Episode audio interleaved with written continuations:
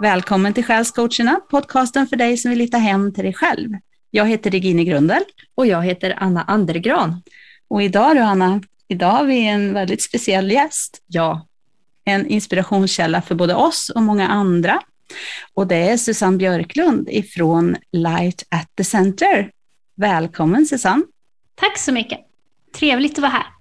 Ja, och jättekul att du ville vara med i vår podd. För vi, eller ja, jag tror att du också Anna blev inspirerad av den här intervjun, Wake Up Globe med Mikael Oddane, där du var med. Mm. Mm. Där du berättade om ditt liv nu, men också att du mindes hur det var innan du kom hit. Och du berättade massa spännande saker. Och vi tänkte att vi skulle connecta lite med de sakerna och hur vi som individer kan ha hjälp av den kunskapen som du har. Mm. För att hitta hem till oss själva helt enkelt. Jo. Så jag tänkte, har du lust att bara berätta lite om det här, hur du såg människorna när du kom hit och lite hur du mindes livet innan och så? Mm. Ja, var börjar man? Egentligen så finns det ju lite lustigt när man eh, kollar ner på hur människor har det på just den här platsen, för det är väldigt ovanligt att man har någon som inte kommer ihåg någonting alls. Att man kan vara så utestängd från livet. För när människan inte är kopplad till sig själv så är hon heller inte kopplad till livet. Så att inte veta vad som finns i universum, inte förstå livet, hänger samman med att man inte heller vet vem man själv är. Det är alltså exakt samma fenomen. Så eh, när jag bestämde mig för att komma hit så var jag eh, uppe i mitt egentligen. Jag hade varit på en del uppdrag innan så att eh, när jag ser tillbaka och ser att det här är ett arbete bland många arbeten. Och det är alltid svårt att förklara hur man var där uppe innan för att då säga att okej, okay, jag var i ett skepp och då tänker väl de flesta, men rymdskepp, ska vi köpa det nu med massor med utomjordingar i och hur kommer ni ner hit nu och ser ut som människor? Ja, det är inte riktigt så livet fungerar. Och jag tror att det är, det är väldigt mycket begränsningar här nere hur man ens har försökt eller valt att förklara någonting. Man kan nästan se allting som en kropp. Man kan se universum som en kropp. Man kan se eh, det arbete vi gör som ett slags immunsystem som vill sätta saker i balans. Ehm, det är egentligen, jag skulle säga att allting som försiggår är naturligt. När jag tänker på onaturliga saker, då tänker jag på det som finns här nere och jag ska förklara det. Så det som hände var, det var att jag kände att det fanns ett behov eh, från den här platsen. Och jag, då visades jag jorden, jag visades att mänskligheten som var där nere hade varit sovandes eller väldigt begränsad under en lång, lång tid. Och nu var det dags för henne då att vakna upp, eh, som man andligt tal säger, men helt enkelt att inse verkligheten, att inte vara sovandes längre. Och det kommer vara en enormt stor upplevelse för alla på denna planet. Det kommer vara som en stort uppvaknande. Och det var lite av ett popcorn-event där uppe. Så mm. lustigt nog så var det en förfrågan vilka som ville komma till den här platsen och hjälpa till med det som hände just nu. Så jag vill absolut ner. Um, och det som händer då är att man eh, Ja, man landar ju inte på en platt yta. Jag, jag har inget minne av att man landar på en, en, en, planet, på en fysisk mark som man hoppar ner på, utan snarare är det som att du är alltid ett dimensionsförhållande till ett annat. Så när man åker ner till en plats är det basically så att du åker till en annan dimension. Så mm, tappa minnet ett tag och sen för att väckas upp medvetandet i den plats du hamnat på. Så det enda jag var mentalt förberedd på det var att okej, okay, ytterligare ett uppdrag, var kommer jag hamna nu någonstans? För det ser ut på ett sätt när man accepterar det uppifrån och det kommer kännas annorlunda när man väl dimper ner. Mm. Så jag var lite förvirrad över den fysiska kroppen givetvis. Jag undrade hur lång tid tog det för den att växa? Och eh, innan allting var på plats, liksom, jag behövde förstå det. Och sen att anpassa mig till allting som var väldigt begränsat här nere. Eh, jag försökte förstå tid. Jag stod länge och kollade på det de kallar för klocka och uppfattade tid. Hur känns den här tiden? Ehm, jag funderade mycket på språk och kommunikation eftersom man inte kunde kommunicera direkt. Ehm, om jag skulle referera till en stol till exempel, rent telepatiskt, då skulle jag bara göra en intention om den här stolen och alla skulle fatta vad jag menar. Jag behövde inte verbalt säga stol, den som står i det där hörnet. Ehm, mm. Allting det var ju extremt besvärligt och opraktiskt. Mm. Men det som slog mig först på den här platsen, det var ju såklart att det gick inte att få connections med någon, att de var inte riktigt närvarande. Och då förklarade de också exakta uppdragets natur. De sa att det, det enda som behövs åtgärdas här nere, det är att just mänskligheten behöver få kontakt med sig själv igen. Naturen är i balans med sig själv, djuren är i balans med sig själv, människan är bortkopplad från sig själv. Och då var det som att de visade alla koncept och bilder så att jag verkligen kunde liksom se, eh, egentligen från ett konceptförståelse vad det, vad det är du ser. För när jag såg på människor, då såg jag någon som var Människor såg lite ut som monster för mig om jag ska vara ärlig. De såg disformerade ut, ungefär som att de inte satt ihop korrekt. Och jag undrar varför ser de så konstiga ut? Jo, men de är i disharmoni, de är bortkopplade från sig själv. Och mitt enda jobb här, det är att hjälpa människorna att koppla tillbaka till sig själv. Hjälp dem att skingra dimman, få dem lite nys om sig själva, så kommer de själv gå resten av vägen och återkoppla med sig själva. Och jag frågade också, ska vi åtgärda någonting i deras yttre värld? Det var också en problem med den dualistiska verklighetsnaturen här nere. Och då sa de nej, det spelar ingen roll för att allt krig och svält som finns här, det är skapat för att människan är i obalans. Hon kommer återskapa det. Så även om man hjälper henne med det så kommer hon skapa samma sak igen. Så det man behöver göra är att hjälpa människan att hitta sig själv. När hon väl är kopplad till sig själv, då kommer hon skapa den här platsen så som den var menad att vara. Och då förklarar de också att det som äger rum här kommer vara en, eh, säga, en uppvakelseprocess som jag har kommit att kalla för utsilningsprocessen. För då förklarar de för mig att allt på den här platsen kommer bli mörkare och mörkare. På utsidan kommer det att bli mörkare och mörkare. Och jag växte upp på 80-talet. Jag tyckte att det var mörkt och negativt då. Men om jag jämför idag med 80-talet, då var ju 80-talet nästan paradiset.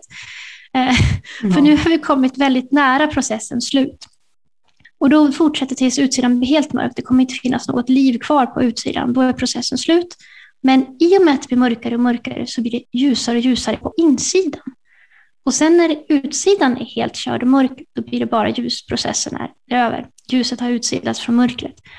Så på 80-talet så kunde man se att det var grått för att ljuset och mörkret var fortfarande väldigt integrerat och sammanblandat.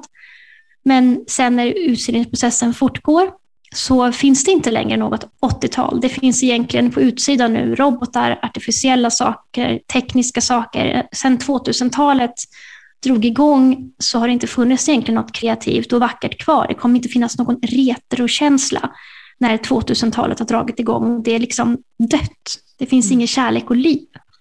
Och det är ett typexempel. Så här ser vi liksom eh, sista sucken på den här utseendesprocessen. Så jag undrade faktiskt när jag kom ner hit och när jag blev lite äldre hur det kommer kännas. För jag visste ju att den här processen snart skulle dra igång.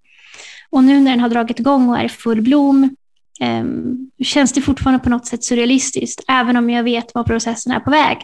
Men det är därför jag gjorde den här videon också, när jag förklarade om Eurovision, bara för att jag ville visa mm om det är någon som har någon tveksamhet, håller det verkligen på att bli mörkt på utsidan? Ja, inte vet jag, men när jag växte upp så var ju Eurovision, då sjöng man ju om kärlek och världsfred. Helst mm. bägge sakerna, för annars hade du ingen chans att vinna. Nej. Men nu inget av detta. Du sjunger om typ Satan och du sjunger om Gud ska inte förlåta mig. De sjunger om döden. Jag kollade, översatte ju texterna. Det var ju hemska texter. Det var inga kärleksballader. Mm. Och det var ju bara rätt svart. Det var död. Det var förvrängda saker. Jag satt och kollade med Niklas, och min sambo, på detta. Och vi hade ju kul, för jag sa det, nu ska vi kolla på det här och de kommer inte visa något levande. Nej. För det här är antiliv nu som vi får se. Och det enda närmsta jag kom växtlighet var ett dött träd, dött förvridet träd. Och det, det blir bara så uppenbart. Men det är vad vi kommer se på utsidan. Och vi ser också eh, en global kris. Och den globala krisen kommer sig av att eh, du ska inte längre kunna känna att nu struntar jag i det här, det är jobbigt i mitt land, jag åker till Italien på semester, utan det ska kännas som att det är överallt, du är omringad, för den här gången så måste du möta mörkret. Mm. Och du kommer se rädsla och separation, och den fysiska separationen är just den slutgiltiga manifestationen på det som antiliv är, alltså en separation.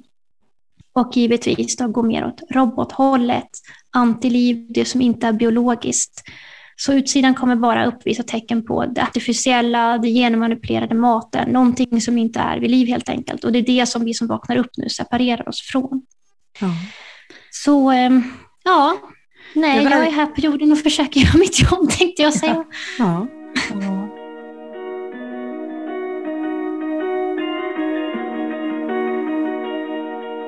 Och just det här med antiliv, är inte det väldigt intressant att de verkar väldigt rädda för döden? Um, tänker att antiliv i sig är rädda för döden. Det, det känns som de här som eh, pratar mycket om robotar och mm. eh, att man ska leva för evigt, koppla upp sig på molnet och allt det här. Mm. Att de som verkar för det är också de som är så rädda för att dö. Ja, det här var en väldigt intressant fråga. De är inte rädda för att dö, de är rädda för att leva. Mm. Eh, de som går in i antilivsenergin är sådana som inte har en relation med livet. De har ingen relation med sig själva. Och det sataniska ehm, är egentligen en idé om att du ska kunna få total frihet. Frihet från Gud, frihet från livets bundna lagar. Och, eh, så att om du går in i det, om du lyckas separera det från det biologiska systemet så har du optimal frihet. Ehm, du främst egentligen bygger det på att man inte vill möta sina personliga utmaningar. Man vill vara fri från skuld och samvetskval. Man vill inte känna eller? Man Nej? Man, ehm, det är ungefär som att det kan vara jättejobbigt eh, när man har att göra med sitt samvete och man kan få livsångest och allting. Och till slut så resonerar då vissa att men varför måste jag möta mina personliga utmaningar? Vad händer om jag bara struntar i det och är fri? Så mm. slipper jag all ångest och alla kval. Mm. Och det är ju givetvis en galen idé. Men de som går den vägen blir ju då till slut helt bortkopplade från sig själva. De blir ju så olyckliga och till slut så kommer den här omvändelsen i deras liv där de i stort sett tillber det här motståndet och mörkret. Mm. Eh, det, är som det, det är deras mörkrets första då, som inte finns. Och den här idiotin om friheten kulminerar till slut i idén om att gå och bo i en robot som är helt eh, avkopplad från allt biologiskt liv, för där har Gud verkligen ingen övervakning, tänker man. Eh, det är så, nu, nu är det föräldrafritt här.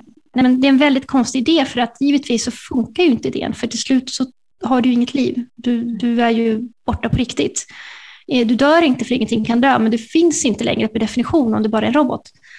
Så det är ju inte en idé som kan fungera, men likväl så går utsidan mot det och därför ska de ha in alla sitt smart system. Mm. Och här ser vi ju alla agendor som just rullas för att koppla bort människan från livet. Och det är ju makabert i sig. Mm. Så att nej, de är inte rädda för att dö, de är rädda för att leva. För människor på jorden som är rädda för att dö, som det heter, de är inte rädda för att dö, de är rädda för att leva. Du kan inte dö. Ehm, men är man rädd för att gå över den här tröskeln, för att gå vidare, det är för att man är rädd för att möta sig själv. Mm. Man är rädd för att möta sig själv. Det är ungefär som om någon står och hotar med en pistol mot din tinning och du tänker att okej, okay, det är inte den fysiska smärtan du är rädd för, du är rädd för var, vad du ska möta mm. när du lämnar kroppen. Du är livrädd för det. Det du möter är dig själv, hela du själv. Det är ingenting att frukta. Men så att frukta det är egentligen att frukta livet. Mm. Så den här idén om att oh nej, jag får inte gå och dö, jag måste leva för evigt, det är egentligen ett sätt att undvika dig själv, paradoxalt nog. Så mm. deras vilja att vilja undvika det och leva för evigt i en robot är egentligen att undvika livet. Och det är precis det de gör. Så eh, det tjänar de inte på. Så motsatsen då, om vi kommer till den här frågan hur man ska vakna upp och minnas det man egentligen är och den man egentligen är mm. och kanske hjälpa andra att vakna upp också ifrån det här drömlika stadiet som, som det nästan känns som många är i.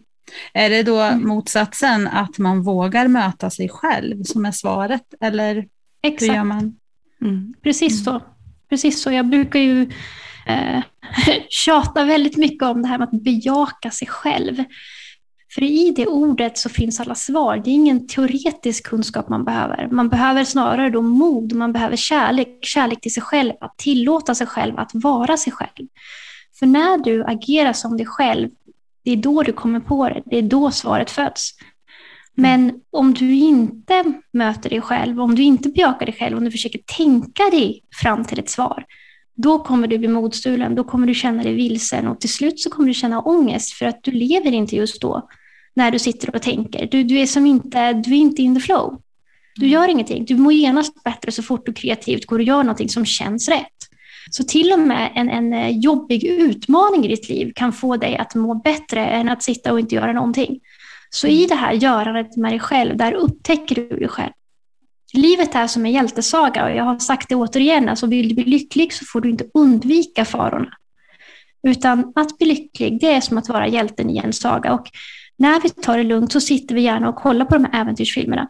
Men om vi nu identifierar oss med hjälten, varför vill vi inte att hjälten ska ta in på ett spa och så sitter vi och kollar på det hela tiden. Nu får han ryggmassage och han mår jättebra och nu är alla nöjda och glada. Vi vill ju inte det. Nej. Varför vill vi att de här monstren ska dyka upp och inte en bov utan 50 stycken med svärd ska han möta? Vi vill ju nästan ha död på honom i utmaningarna för att vi vet att han kommer överkomma det. Mm. Och sagan är uppbyggda för att det är det som är våra liv. En hjälte vore ingenting om inte boven fanns, för han hade inte gjort någonting. En hjälte i en saga som inte utmanade med bov hade stannat kvar i sin by, han hade inte växt. Nej. Men när utmaningarna börjar så har han en reason to live, han har också en förmåga då att kunna utvecklas. Mm. Så när han tar sig an de här utmaningarna, då tar han fram sitt inre potential. Och du tar bara fram ditt inre potential när någonting står på spel, när någonting gäller. Mm. Och därmed så utvecklas du. Men du hade inte kunnat utvecklas om ingenting hände, om du inte fick ett motstånd. Så egentligen kommer du ner till jorden med, med en fråga och motståndet förlöser ditt svar. Så du, det är du som välkomnar motståndet, du behöver motstånd. Ja. Om allting blev bra i världen idag, då hade människor aldrig vaknat upp. De hade gått tillbaka till sina kylskåp och sina tv-apparater och datorer och ingenting hade hänt. Nej. Så det, det behövs liksom. Mm. Det här är intressant också, för just nu är det ju väldigt många som är rädda för att världen just är mörk och det blir mörkare, säger du, på utsidan och det är utsidan som många ändå upplever som sin verklighet som man lever i. Och det här hjältemodet, skulle du säga, handlar det om att ta strid nu, stå upp och upp till kamp och ut och kämpa för att det ska bli ljusare på utsidan? Eller handlar hjältekampen om någonting mer på insidan? Ja, men det är ju egentligen ingen åtskillnad. För att när Nej. du är dig själv, då är ju du samtidigt på insidan och utsidan om du förstår vad jag menar. När du är dig själv, då är du på utsidan så som du är på insidan.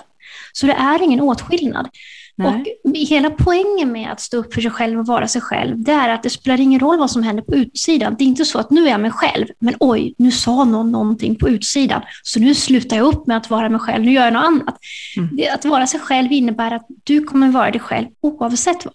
Och utsidan försöker egentligen testa dig och fråga dig, be dig, förföra dig, whatever, så att du inte ska vara dig själv, så att du ska sitta still, vara tyst, inte vara dig själv. Det är Mm. liksom det leken går ut på.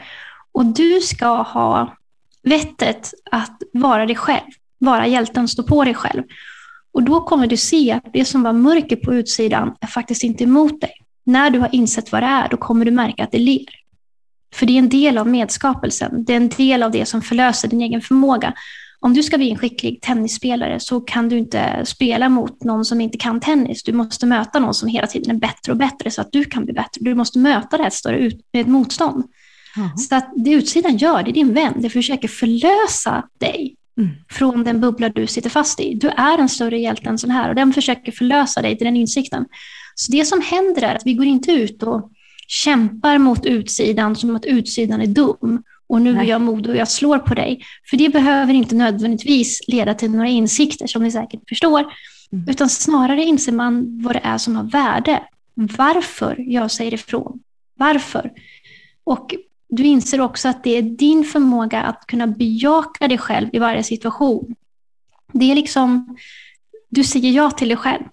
Helt enkelt, oavsett vad som händer. Det är någonting annat. Så jag brukar säga att om du undrar hur du ska agera, agera inte med hat eller rädsla, utan agera med det du kreativt brinner för, det som är du. Det är då du kommer känna att du lever. Mm. Så det är, liksom, det är unikt för var och en vad de känner de ska uttrycka och göra just nu. Och det är ingenting man kan läsa i en bok eller säga en sak som gäller för alla, utan det är ditt eget uttryck nu som betyder allt. Ja. Det är många som eh, upplever den här situationen som är på utsidan i världen nu som skrämmande och som gärna vill få andra att se världen som de ser den, för de tänker att det är så man får andra att vakna. Det är så man får liv i andra och att det ska vara demonstrationer och protester och allt möjligt sånt. Men, men hur ser du på det? Hur, hur kan vi hjälpa andra att vakna? Finns det några konkreta tips som man kan ta till när man liksom vill Ja, hjälpa till? det är egentligen ett givande. Man ska aldrig känna att man kämpar i motvind, utan man ska känna att man gör någonting i överflöd. När man agerar från kärlek och man verkligen, man bara vet att någonting är på ett visst sätt, man har insett att vänta nu, det här kommer sluta väl, det är det här som är livet. För att livet är aldrig hotat. Det är nummer ett. Man behöver stiga upp på morgonen och säga det till sig själv. Livet är inte under hot. Även om ett monster kommer inspringande så har det en kropp och den kroppen är helt i harmoni med miljontals celler som samarbetar och är kära i varandra. Så att uppenbarligen, om livet bär upp ett monster så är livet inte under hot. Det är det första man behöver inse. Och när man väl inser vad livet är, vad livet går ut på, vad din personliga resa går ut på, att inse vad du själv är, du fylls mer och mer av ett överflöd och det är det överflödet som smittar av sig till din omgivning. Det är när du gör någonting bara för att du är så jäkla glad. Om du är nyförälskad så går du omkring och ler som en fåne, tänkte jag säga höger och vänster. Men din glädje är ju liksom synbar för alla och det är ingenting du anstränger dig för att göra, men det ger en effekt. Det är den typen av saker som ger en enorm effekt. Och kan man ha den inställningen och lyfta upp människors spirit med den positiviteten. Jag tror på dig, kolla vad jag gör, kom igen nu alltså nästan som party up people, mm. då händer saker. Det är liksom det som är kruxet, inte teoretisk kunskap. Nej. Teoretisk kunskap kan ibland funka som att, ser du inte att det de gör på utsidan är fake? Mm. Men det kommer funka either way. När du lyfter någons energi så kommer de också fatta att utsidan är fake. Mm. Så oavsett vad så måste processen leda till att människan höjer sin energi för att det ska kunna ha någon bäring. Om det bara blir teoretisk kunskap, då kan man bli just en människa som bara säger att lösningen är att få ner de som styr över världen, så kommer vi kunna. Men det är inte lösningen. Lösningen är att vakna upp, koppla tillbaka till sig själv. Det är då mm. allting händer. Um, då skapar det förändring. Ja. Så det är någonting som kommer så självmant. Det kommer inte genom ditt huvud, utan det kommer genom hela du, hela ditt väsen. Mm. Ja, det är så coolt.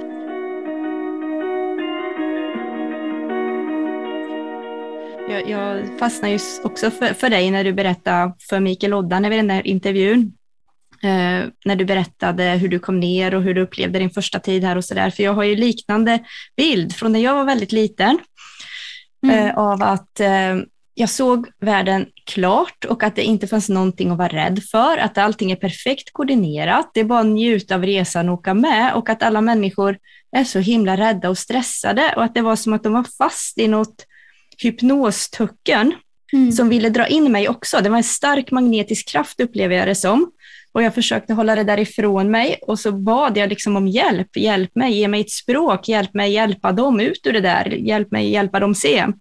Mm. Eh, och jag ville ha ett språk så att jag kunde förklara för dem hur det var egentligen. Och jag fick ju då veta att det kommer inte hjälpa, det går inte att förklara, det går inte att förstå, det går inte att nå dem på den nivån. Det, mm. det, måste, man måste till den här direktupplevelsen. Man måste, eller måste, men, men det är det som krävs, att man är i det, att man har upplevelsen av det. Mm. Eh, det kommer inte genom huvudet. Eh, så, men sen då fick jag ju också att jag måste in i töcknet, jag måste se det som de ser det, jag måste ta mig ut därifrån sen så att jag kan hjälpa andra ut därifrån.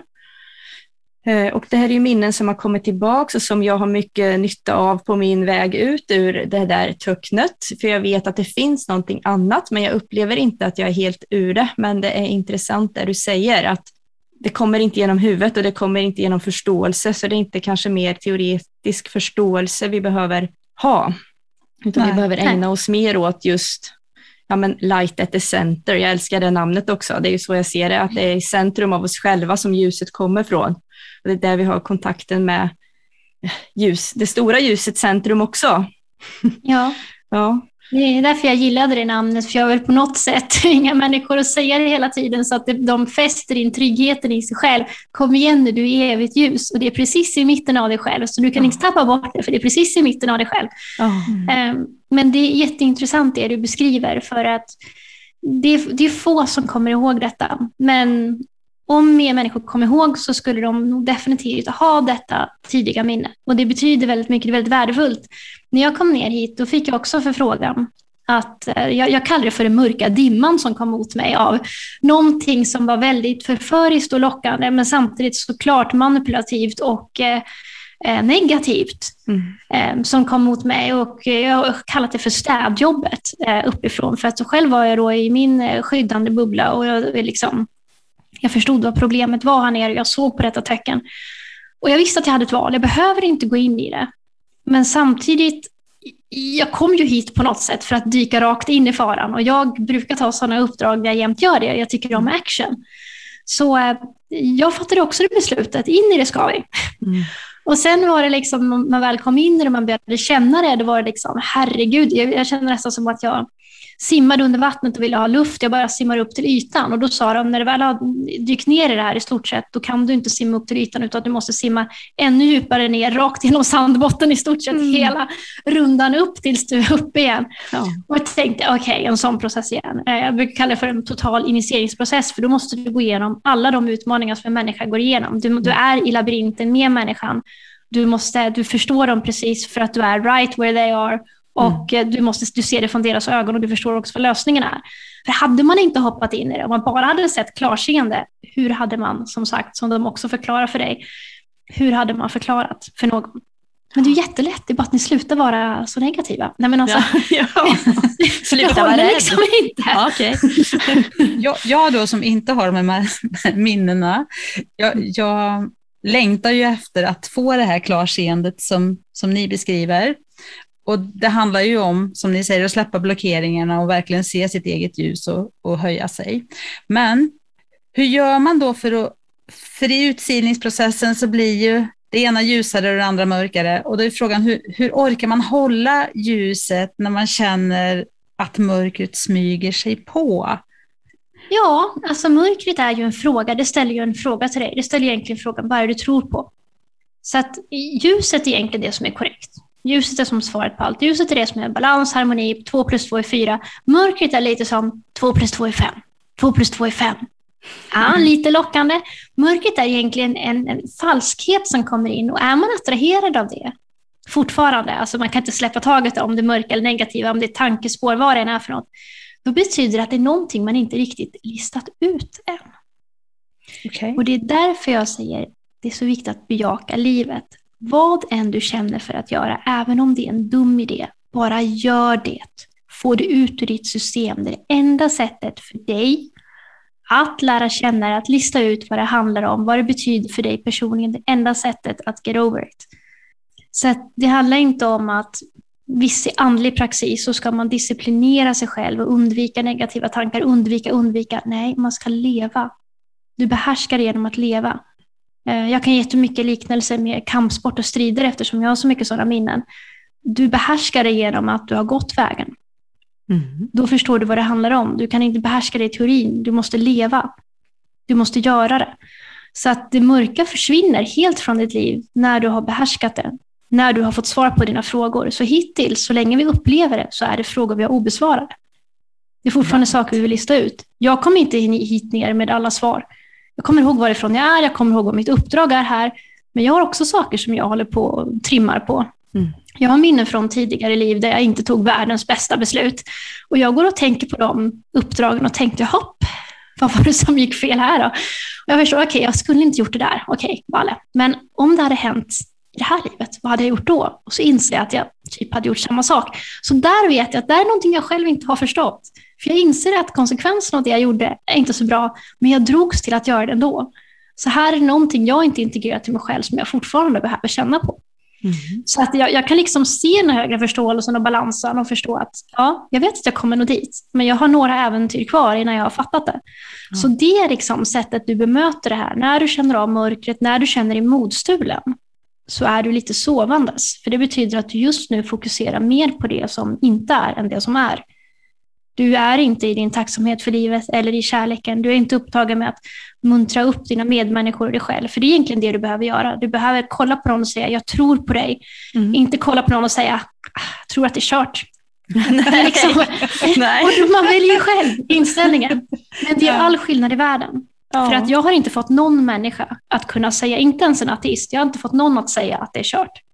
Nej. Även de värsta ateister har sagt det, men Susanne, självklart det finns ju alltid hopp. Hopp finns ju alltid. Det är klart till slut så kan man ju på något sätt lyckas med allt. Så, så är det ju, så är det med vetenskapen också. Till slut så lyckas man ju överkomma allting. Ja, du kan kalla det vad du vill, så det, Summan av kardemumman är att du vet att det aldrig finns någonting som att det är kört. Så varför ger människor upp? Mm. Men får jag fråga om jag har fattat det rätt då? Att mörkret ställer en fråga mm. som jag ska besvara. Och för att kunna förstå eller höra frågan måste jag också våga möta mörkret och hitta livet i det. Ja, och det behöver inte vara att du hittar det i just det som kommer mot, mot dig. Så när någonting kommer mot dig, ställer en fråga, då kan du välja att gå in i den energin och bli helt fast i den energin. Eller lysa med ficklampan och säga bullshit på det här. Mm. Och jag har en högre förståelse. Hade jag gått in och skapat det här kaoset? Nej. Okej, okay, så att om du inte hade gått in och skapat det här kaoset, hur, vad hade du gjort istället? Man ställer frågan till sig själv, för att det är någon del i en själv som på något sätt är delaktig i det kaos som kommer mot den. Någon gång när du inte var ärlig, någon gång när du inte var rak med dig själv, någon gång när du inte stod upp för dig själv. Alla de här tveksamheterna, de här små kompromisserna med dig själv och den du är, är det som har skapat egentligen kaoset där ute. Så när mörkret, av vilket motstånd den kommer mot dig i ditt liv, så behöver du lysa med ficklampan och säga hopp, stopp på belägg, vad har vi här? Och sen så ifrågasätter du dig själv. Hur skulle jag agerat? Hur skulle jag gjort här? Det är en sak. Och den andra, det är att fullblodsleva. Vad du än gör i ditt liv, vad än du behöver göra i ditt liv, gör det. Mm. Det kommer att förlösa så mycket annat. Det kommer lära dig snabbare om livet än någonting annat. Åh, vilken bra beskrivning. Fullblodsleva. Ja. ja. ja. det var ett jättebra ord. Ja, det ja. tycker jag. får vi göra. ja, det får vi göra.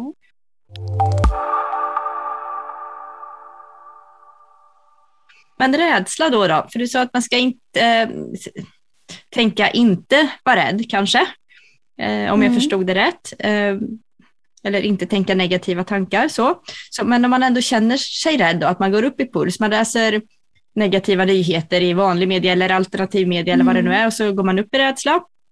Hur ska man tänka? Alltså, ska man tänka, hej rädsla, bring it on, nu ska jag känna dig fullt ut här eller ska man eh, mer kanske... Nej, man ska, man ska lyssna på ficklampan med, vänta nu, vad är det jag egentligen är rädd för? Vad är det jag egentligen är rädd för? Ja. För att utsidan kan få dig att tro, eller ditt eget huvud kan få dig att tro att det är en viss sak du reagerar på och det är motiverat att du är rädd för den saken. Då tar du upp papper och penna och så frågar du, vad är jag egentligen rädd för här? Är jag rädd för att dö? Vad är jag rädd för? Och sen så går du in med din egen förståelse. Bör jag vara rädd för den här saken? Nej. För när du står fast i vad du själv är övertygad om i dig själv, kommer du inte bli rädd för saker Nej. som sägs på utsidan, för du vet att det inte är sant. Mm det är när du köper någonting, någonting som egentligen är falskt, och om du skrev ner det på ett papper och kollade upp det själv, så skulle du säga att jag står inte för det här. Nej. Så varför lurades jag plötsligt att tro på det här som gjorde att hela jag mm. sjönk, tappade mig själv igen? Nej, mm. var vaken. Inte bli sovandes, inte gå på autopilot. Var vaken och alert tills you figured it out, tills du på automatik är vaken. Då kommer den här grundrädslan att försvinna. Och då kommer utsidan glatt applådera åt dig, för de är inte dina fiender. De är där för att få dig att vakna upp och inse vad det är för någonting. Mm. Så det är återigen det här att möta sig själv. Ja. Titta på sig själv, sina reaktioner, vad det är som skrämmer, varför det skrämmer, gå ett steg mm. till bortom bakom och verkligen lära känna sig mm. själv och ja. vad det är som skrämmer i situationen. Ja, jag brukar säga att ficklampan och spaden, det är dina symboliska verktyg i det här. Ficklampan för att du tänker inte låta några konstiga tankar som du själv inte har kontroll över stå och spöka för dig. Utan du skriver upp på ett papper, går igenom exakt vad är det som händer nu, vad är det som du säger att jag ska acceptera och bli så här deppad över. Skriv upp det, på med ficklampan. Vad säger det här om min egen respons? Vad säger det här om vad jag själv tror på? Vad, vad säger det här om vad jag står för? Mm. Skriv upp det, på med ficklampan, inga halvtrakasserier här som pågår inom mig, utan var rak. Och mm. spaden för att gräva djupare. Mm. Människor känner sig modstulna för att de får inte i sig någon näring överhuvudtaget på dagen. Och med det så menar jag, man går omkring, man ser på människorna i sin omgivning ytligt. Den där tror på det där, den tror inte på det där, den där har de där kläderna på sig, den där är ung, den där är gammal. Man gör, man gör ingen kvalitativ seende överhuvudtaget. Då har man med sig spaden, med spaden så gräver man djupare. Det där är en odödlig människa som har varit med om det här och det här. Du är fantastisk, du kan göra det här och det här. Du gräver.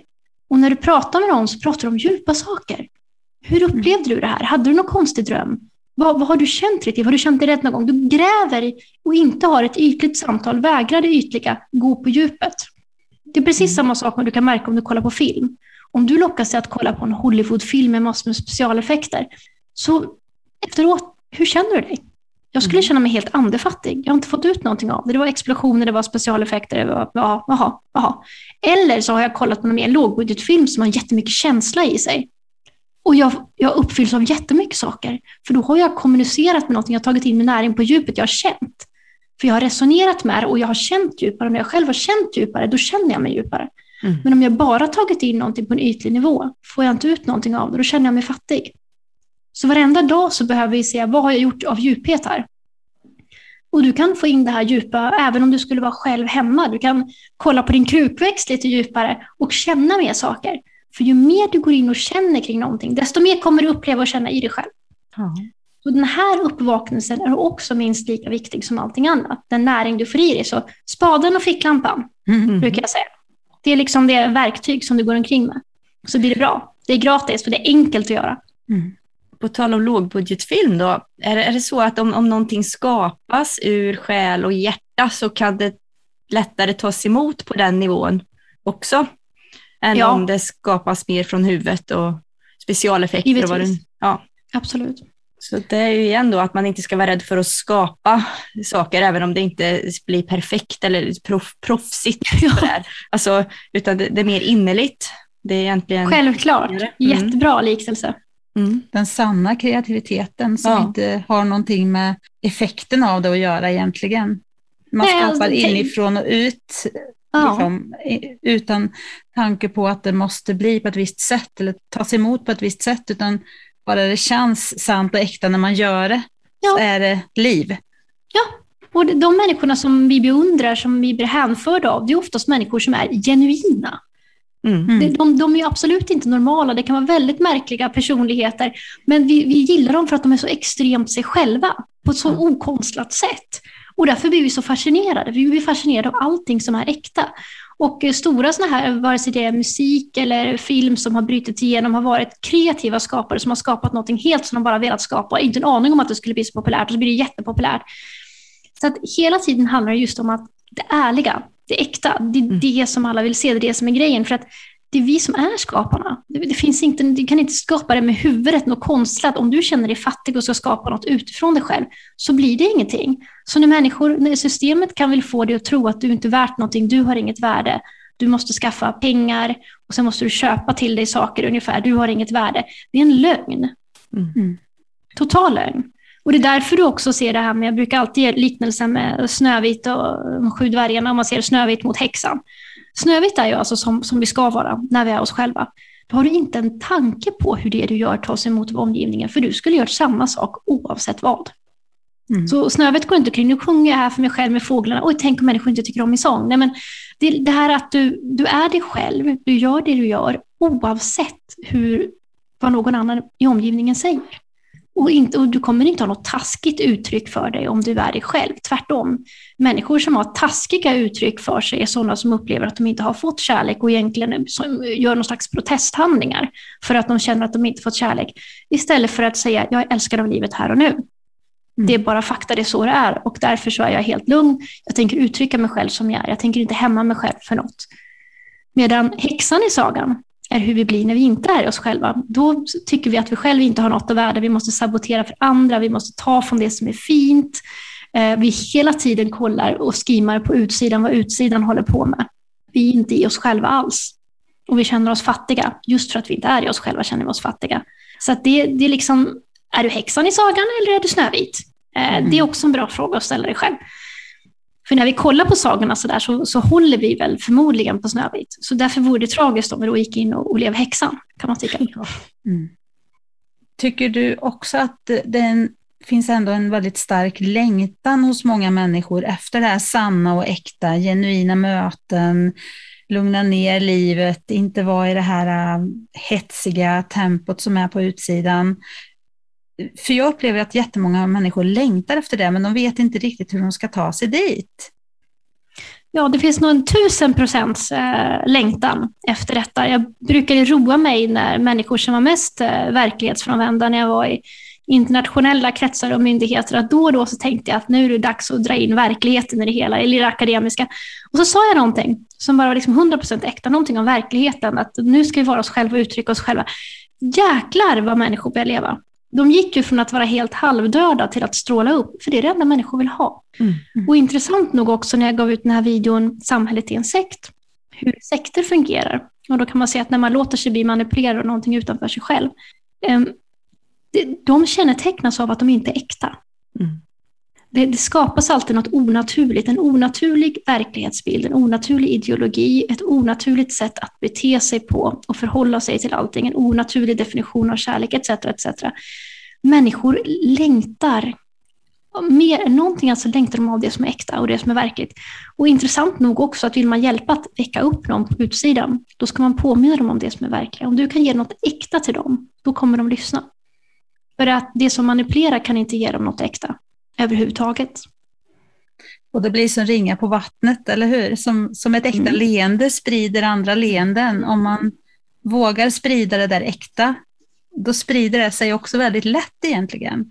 Ja. Vi måste våga och vara äkta. Exakt. Exakt. Och det, det, det är också det, det är knappt att förstå hur hämmat allting blev, men jag tänkte alltså när människor är barn så har de jättelätt att umgås med varandra. Så mm. Borde de inte vara experter på det när de blir vuxna? Så vad sjutton händer där? Varför är det så jäkla svårt? Mm. Jo, men det beror på vilken titel har du? Oj, oj, oj, liksom, vad hänt, vad har hänt med Vad är det som har hänt? Uppfostran. Man måste uppföra sig. Man måste tänka på hur man beter sig. För vad ska de tänka? på som barn, vad pinsamt. ja.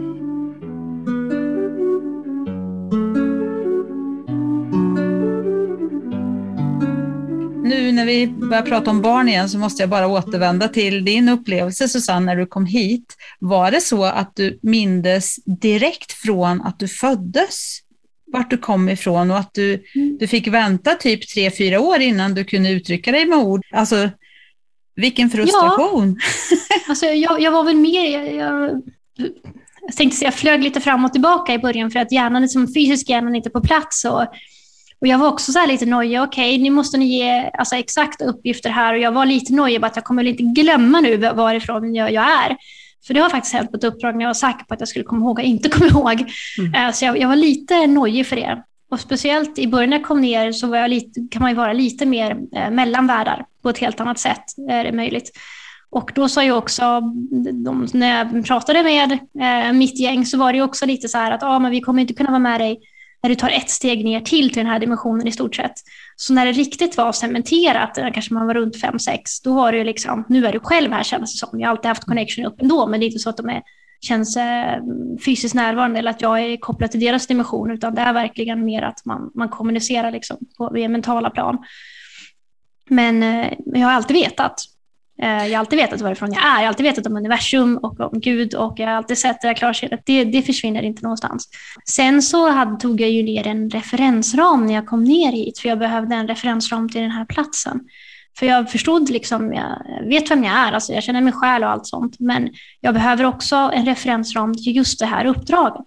Så jag visste vad som behövdes göras energimässigt här, men jag undrade hur jag på bästa sätt kan göra det, speciellt när jag inte fann att mitt team var med mig jag hade verkligen idén om att jag kommer ner hit, teamet är med mig, jag har mina vanliga resurser och, och mänskligheten kommer komma oss till mötes och de kommer ställa frågor och vi kommer kunna bistå dem, för det finns många sådana uppdrag också. Så det kommer vara liksom skönt och härligt ungefär. Mm. Inte att, hallå, var är alla? Var, var är kommittén? Vänta du, hur ska jag kunna hjälpa någon som inte ens har bett om hjälp? Alltså inte medvetet i alla fall.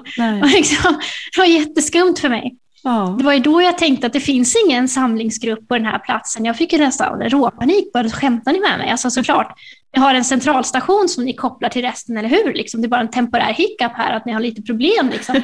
Jag förstod inte riktigt hur grava problemen här nere var. Nej. Och det på något sätt var ett komiskt problem också. För problemet är att de har kopplat bort sig från sig själva. Det var liksom jätteknäppt. Ja. Och sen så förstod jag, okej, okay, det finns något organ här som försöker hjälpa till. Det är deras FN och liknande. Det finns ju något fredsorgan som faktiskt försöker få allt på fötter. Och sen så märkte jag att det var en bluff. Det var ju de som försökte styra människorna. Så att nej, det var, det var verkligen eh, knäppt. Nej, men så att de minnena har jag alltid haft. Men jag skapade ju en referensram när jag kom ner hit. Jag var tidigt så såg jag en eh, samurajfilm. Och då tänkte jag att ja, men det där är de som har rätta principer. En samuraj fortsätter oavsett vad som händer rakt fram och sviker inte sina principer. Och då sa jag okej, okay, liksom, ge mig den minnesreferensramen. Liksom. Och de var lite, är du säker? Jag bara, men självklart. Liksom. Och så fick jag några hundratals stridsminnen nedladdade. Um, men egentligen är det inte mer märkligt än att linjär tid finns ju inte riktigt där uppe. Så att om jag väljer att gå ner på en plats så går ju samtidigt en annan själsdel av mig ner från början här så att säga på en annan geografisk plats på kartan för det finns inte linjär tid där uppe. Så att uppifrån när man kollar ner hit så ser man ju inte, åh, där hade de stenåldern, är de 2000, utan det är som ett plant ark som du pekar på en punkt och så åker du ner dit. Det, det är ingen linjär tid. Mm. Så den delen av dig kan ju gå och göra den referensramen som du behöver i nuet när du hoppar ner hit. Ja. Så att eh, det är praktiskt och smidigt. Så ja. då fick jag den upplevelsen och erfarenheter av den här platsen också. Så att, um, ja. ja. Upplever du att... stort. Ja, verkligen. Upplever du det som att eh, det här är ditt första liv på jorden? Alltså, kanske inte det är relevant um, när det ehm. inte finns tid, men... Nu, nu, tog jag ju ner de här erfarenheterna och drog igenom grejer, men innan jag gjorde det så var jag här en gång eh, innan människan var här. Då Aha. var jag här med mina fosterföräldrar som jag kallar det. Mm. och då var den här platsen väldigt grön och fin, inga konstiga byggnader och onaturliga saker. Nej. Det är mycket information som du lämnar där med tiden och går ner samtidigt. Det, det är ju en del av de här sakerna som jag har lite svårt att greppa i min mänsklighet. Men alltså, jag tror att det också är för att jag är vuxen, programmerad och socialiserad.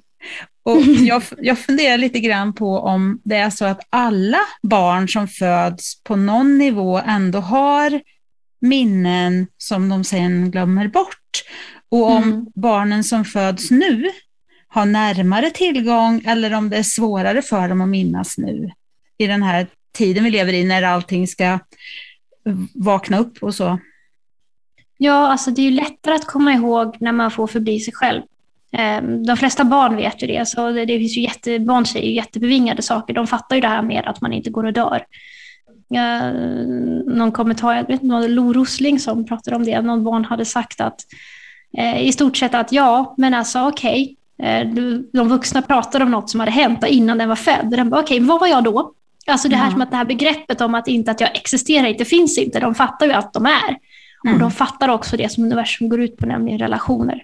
Allting är relationer i universum. Du är alltid någonstans och du är alltid i relation med dem du är i relation till. Oavsett hur läget är, du tappar aldrig bort dina relationer. Så att självklart vet man, det jag är lite orolig över idag, det är just det här antilivsenergin. Då, den sprids ju genom det onaturliga. Så genom strålning, um, givetvis genom sprutorna idag. Uh, allting där som är onaturligt. Det, det, det, liksom, det är någonting som jämt bombard, du bombarderas av här.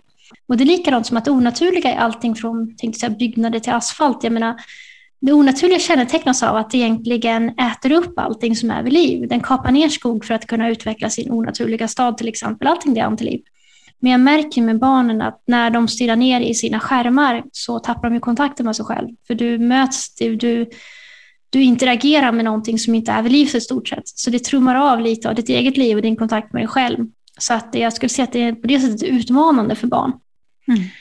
Men den här processen ska inte pågå så länge till, så jag hoppas ju att någonting ska hända som gör att, att alla får en chans. För att innan du hoppar ner till en plats så får du presenterat för dig själv vad du kan räkna med, vilka val du kommer stå inför. Så att det finns ingenting sånt som någon hoppar ner och blir helt överkörd, utan alla är sovereign, alla är vuxna på det sättet, alla har levt forever. Så att det är ingen som är barn i den bemärkelsen, viktigt att poängtera. Så alla vet vad de ger sig in på när de kommer ner hit. Så mm. det finns en poäng med det som händer också. Men jag tror definitivt att även de, som har blivit, de barn som har blivit fängslade i detta kommer få en chans att vakna upp, absolut. Mm. För att det är väldigt många speciella som är här på jorden just nu. För att dels är det många som vill vara här nere nu, för det är ett popcorn-event. Så det är mm. väldigt populärt. Och det är också väldigt många som kommer hit för att knyta säcken på många olika gamla minnen som samlas upp i just det här livet. För det här är liksom sista sluttampen för det, så då får man givetvis en, en gratisbiljett att komma ner. Och många som tycker att det är så intressant från andra olika platser i universum som kommer hit ner också för att hjälpa till att studera. Så att väldigt stor skara blandning eh, folk som är här nere helt enkelt. Mm. Och också många som ska bidra med sina gåvor till återuppbyggnadsfasen som kommer nu ske inom inte så länge. Mm. Mm.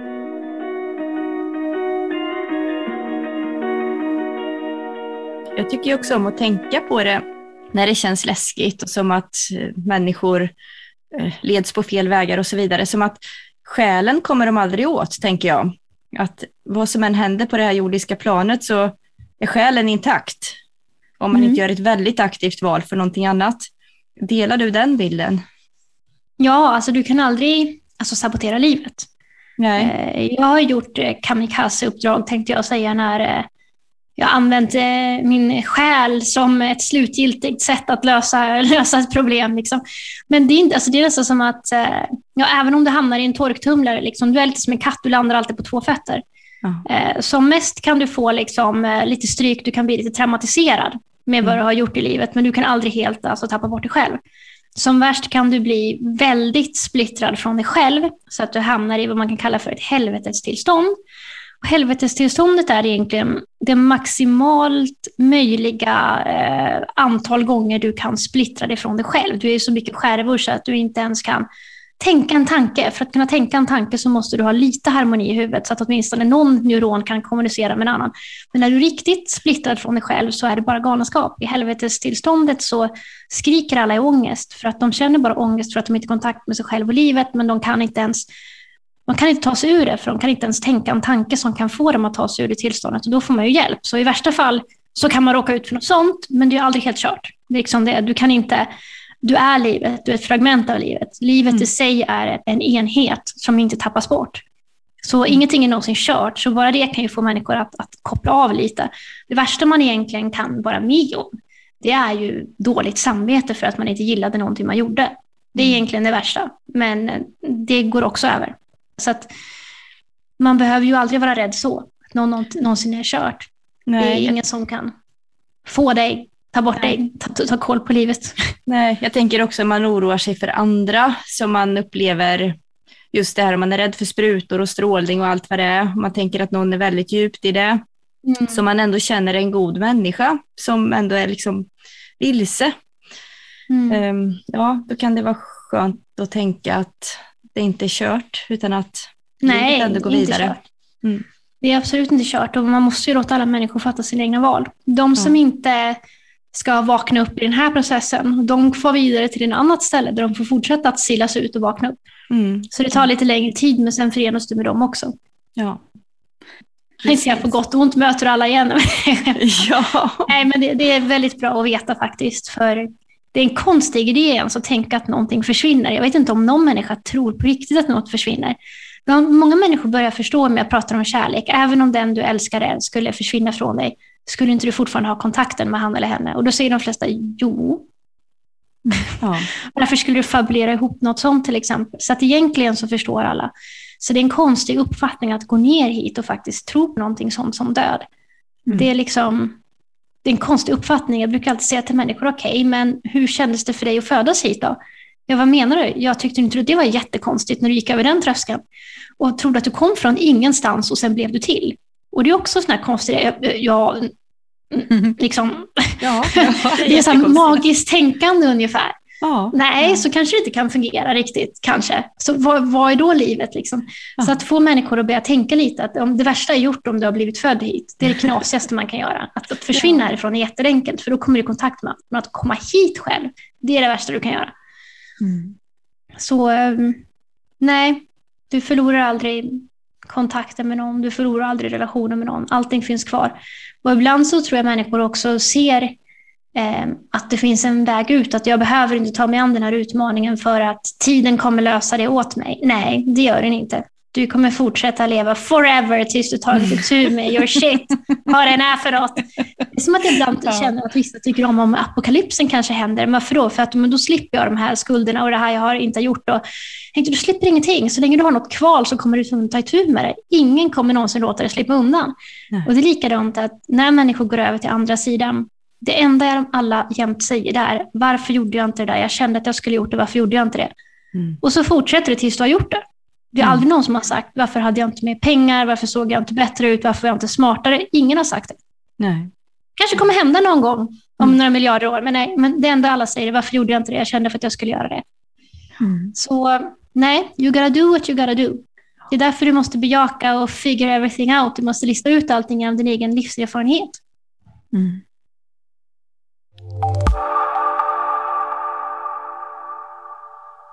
Jag har tänkt flera gånger medan vi har pratat här att det finns ju väldigt mycket mer information kring det du berättar här nu när vi pratar på din sida på Youtube, eller hur? Mm. Och där finns både på svenska och engelska. Ja. Och båda heter Light at the Center, eller hur? Ja, både Light at the Center och den svenska kanalen heter med skillnaden SE på slutet, Light at the Center SE. Ja, just det. Jag tänka mig att det kommer bli mer på engelska också framöver. Um, jag, kanske kommer, jag har börjat lite nu med livesändningar för jag tycker det är väldigt kul. Mm. För att då är man med, man känner att men nu har vi en kväll tillsammans här och jag kollar på alla frågor som människor chattar och skriver om och jag kan svara på dem i real time. Så att det, det tycker jag är väldigt kul, så det är något koncept jag kommer fortsätta med. Och det brukar du och Niklas göra tillsammans, eller hur? Vi brukar göra det tillsammans. Eh, nu eh, om eh, idag är det måndag, så imorgon ska jag ha den här Då har jag det själv, för då är Niklas upptagen med en presentation för Wake Up Conference som är den 11 och 12 september i Malmö. Så han gör den sista touchen på den presentationen. Då sa jag då ska jag hålla det själv. Och då får vi se hur jag löser det med det tekniska. För att det är lite knapptryckningar och sånt som behövs till där. Men... Ja, Ja, ja vi vet. det är det där med tekniken. ja. Men sen är du ute och turnerar också, Mm. land och rike runt här. Mm. Det är vill... jättekul. Det är också ett sätt att dyka ner överallt. Och Ja. självklart, eh, det är ju utmaningarnas tid nu med alla restriktioner och liknande. Ja. Mm. Så det är väldigt kämpigt att hitta lokaler. Mm. Eh, och så på ett sätt så tänker jag att det här är perfekt, tänker jag. För att jag vet, jag ser inget annat sätt hur människor ska komma ur de bubblor som de fortfarande lever i, förutom att det blir precis sådana här kämpigheter. För vi kommer träffas ändå och vi kommer göra saker och vi kommer göra det på nya kreativa sätt. Mm. Som inte längre följer någon annan system eller struktur, utan människor blir människor igen. Så eh, det får bli en kreativ fortsättning på den turnén, för att nu börjar utmaningarna med att alla vill dra sig ur egentligen. På, åh nej, det är restriktioner, vi kan inte vara så här många, men vi kommer fortsätta hitta lösningar. Så att eh, väldigt spännande tider framöver. Och jag uppmuntrar alla människor där ute att träffa folk, nätverka som aldrig förr, ha Ja. kul, träffa dina medmänniskor, bröder och systrar nu. Det är en Ja. fantastisk tid som är framför oss. Vi har varit separerade allt för länge. Mm. Om man vill veta vart du har dina föreläsningar och möten i Sverige framöver, finns det någon Mhm. sida man kan gå till då för att hitta information? Eh, ja, det kan man. Det är ett bra sätt. Det är att gå med i vår mejllista. Eh, och då kan man egentligen bara mm, skicka in ett mejl från min hemsida, lightatthecenter.com. Då kommer man med på mejllistan. Och där så går vi ut egentligen med alla stora saker. Så om det är det föreläsning eller vi dyker upp någonstans eller det är workshop så dyker det upp där och då får man enklast informationen. Eh, jag kanske ska organisera upp min eh, hemsida med på det. Jag har varit lite vilsen i alla sätt hur jag ska kommunicera. Ibland har det varit på Facebook eh, och det har också varit via min kanal. Så de flesta som följer det antar jag ser kanalen på ett eller annat sätt och då får de också den informationen. Men Mm. enklast är kanske att just gå med på mejllistan. Så här vet man att man inte får sådana uppdateringar så eh, testa bara att dra in ett mejl via hemsidan så dyker det upp på mejllistan och då får du informationen. Mm. Jag råkar också veta att man kan gå till biletto.se och söka på, Ja. på um, Susanne Björklund tror jag. Ja, där är ju turnén. Där Ja, hittar du alla biljetter till turnén. ja. Mm. Då får man ha tålamod när lokalerna, exakta lokaler dyker upp, för det är ett ständigt arbete att hitta just lokaler att mötas på. Så just nu försöker vi hitta lokaler inom respektive städerna och försöka förhålla oss till de datum som finns där. Ja. Så eh, ja, ja, 6 oktober tänkte jag vara i Stockholm. Det blir ja spännande. den är spikad och so far so good där. Det ska bli av. Så. Mm. Vad härligt. Ja. Ja. Ja. Har du någon mer fråga till Susanne? Massor, men jag tror att vi har tagit våran tid nu så att vi får väl fortsätta att följa dig på Youtube. Och, och, Jag tycker vi har haft jätteintressanta diskussioner. Vad Ja, bra. verkligen, verkligen. Det är underbart att lyssna på dig Susanne. Det Mm. kommer så klockrena förklaringar och budskap och hoppfullt blir det. ja, det är viktigt. Ja. Det behövs nu. Livet är hoppfullt. Eh, Ja. Tro mig, det tar helt enkelt inte slut. Nej. Och Det är också det intressanta med det hela, det är att det inte är komplicerat. Nej, du behöver inte gå upp till Tibet eller lära dig jättemycket andliga komplexa teorier eller Mm. göra konstigheter, utan tvärtom, det är enkelt. Det är Mm. snarare dumjaget eller egot eller manipulativet som säger att det är så svårt, så why even bother to try? Det är en lögn. Det är inte Mm. svårt. Nej. Det, det är en viktig Mm. sanning att ha med sig faktiskt. Verkligen. Mm. Det är enklare att vara sann än att krångla till det. Ja, Ja, Mm. är det. Så det är faktiskt enklare att vakna upp än att inte vakna upp. Där hör ni. Ja, men vad bra. ja. Tack så jättemycket Susanne. Ja, tack så mycket. Och lycka till med turnén och allt som du gör framöver.